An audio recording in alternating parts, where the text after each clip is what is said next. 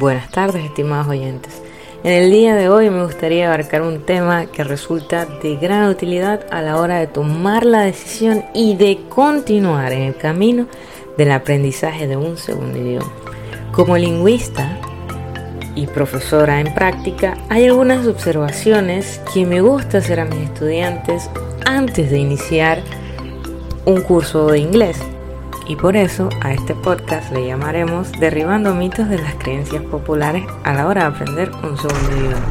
Mito número uno, si eres mayor, te cuesta más aprender. Las diferentes etapas de la vida nos dan diferentes ventajas en el aprendizaje de idiomas. Esto quiere decir que en palabras simples, los niños no aprenden un idioma, lo adquieren. Y si uno compara esto con la lucha que para un adulto promedio implican las clases de idiomas, sería fácil concluir que es mejor comenzar desde muy pequeño.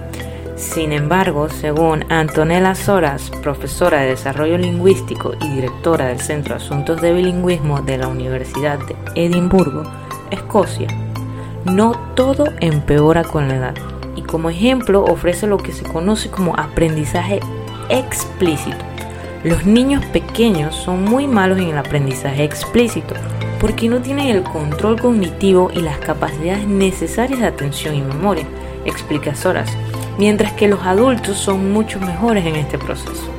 Mito número 2. Puedes aprender en dos meses. Según estudios relacionados con el tiempo que deberían dedicar los aprendices de un segundo idioma, en este caso el inglés, un principiante puede aprender inglés en un año y esto es siendo bastante rápido. Concretamente, un año es el tiempo promedio que tarda un adulto en conseguir la fluidez necesaria para trabajar.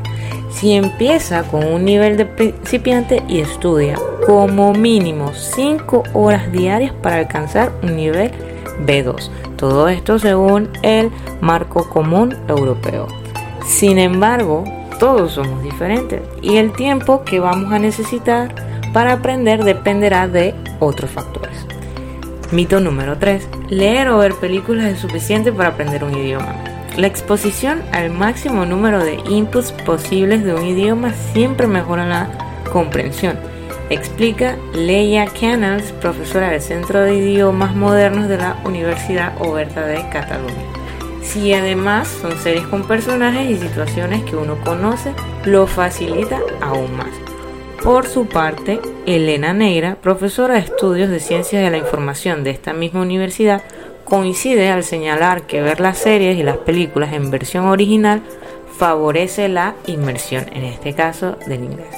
Pero aunque ver una película, escuchar un programa, ver una serie, es una buena herramienta para mejorar, no es suficiente para aprenderlo, ya que hace falta la base en eso coinciden ambas expertas, ya que si solo nos dedicamos a recibir información, será difícil sacar partido de las situaciones que uno escucha, ya que no las entendería porque no tiene una base.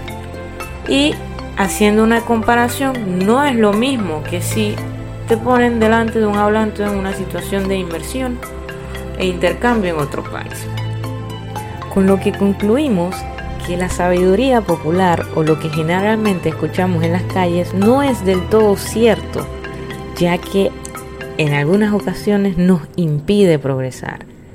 Que sea una información que se conozca de manera popular no quiere decir que sea 100% verídica y fiable.